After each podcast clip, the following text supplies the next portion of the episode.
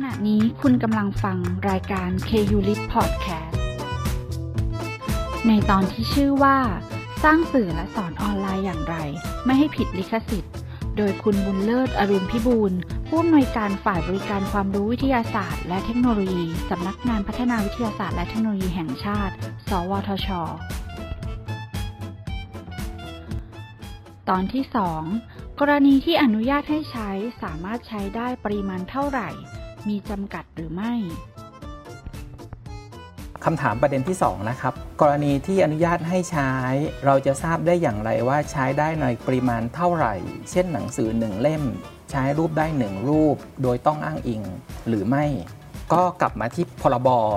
ไม่เกินสมควรนะครับ ซึ่งกรมทรัพย์สินทางปัญญาได้จัดทำคู่มือการใช้งานลิขสิทธิ์ที่เป็นธรรมในการเรียนการสอนนะครับ และได้มีการร่างแนวปฏิบัตินะครับ เป็น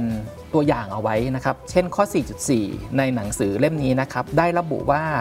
การใช้รูปภาพและรูปถ่ายนะครับ ใช้ได้อย่างน้อย 1 ภาพ แต่ไม่เกิน 5 ภาพต่อผู้สร้างสรรค์หนึ่งราย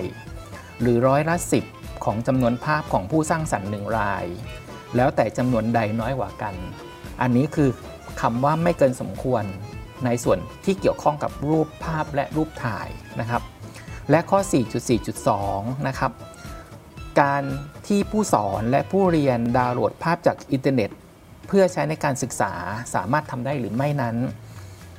ในคู่มือเล่มนี้ก็ได้เขียนไว้ชัดเจนว่าสามารถทำได้ โดยจะต้องยึดปริมาณเท่ากับข้อ 4.4.1 คืออย่างน้อย 1 ภาพแต่ไม่เกิน 5 ภาพ หรือร้อยละ 10 ของจำนวนภาพของผู้สร้างสรรค์หนึ่งราย แล้วแต่จำนวนใดน้อยกว่ากัน เช่นเดียวกัน อย่างไรก็ตาม มีข้อความปิดท้ายที่น่าสนใจ ซึ่งจะซึ่งนำไปใช้อ้างอิงการตอบคำถามประเด็นที่ 1 ด้วยเช่นเดียวกัน ก็คือ ผู้สอนและผู้เรียนจะอัปโหลดงานชิ้นนั้นกลับขึ้นบนอินเทอร์เน็ตไม่ได้ หากไม่ได้รับอนุญาตจาก จ้าของลิขสิทธิ์ทั้งนี้คู่มือการใช้งานลิขสิทธิ์ที่เป็นธรรมในเรียนการสอน ยังมีรายละเอียด